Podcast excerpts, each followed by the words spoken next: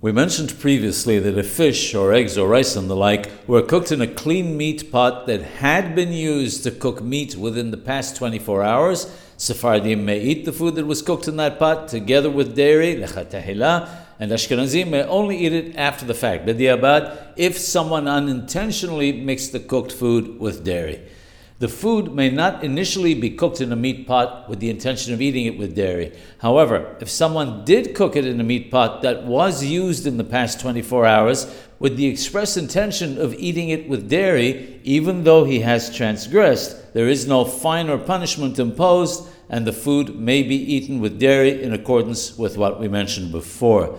If the cooked food in that pot has a taste of meat in it, there are those who are of the opinion that we need not be concerned about it.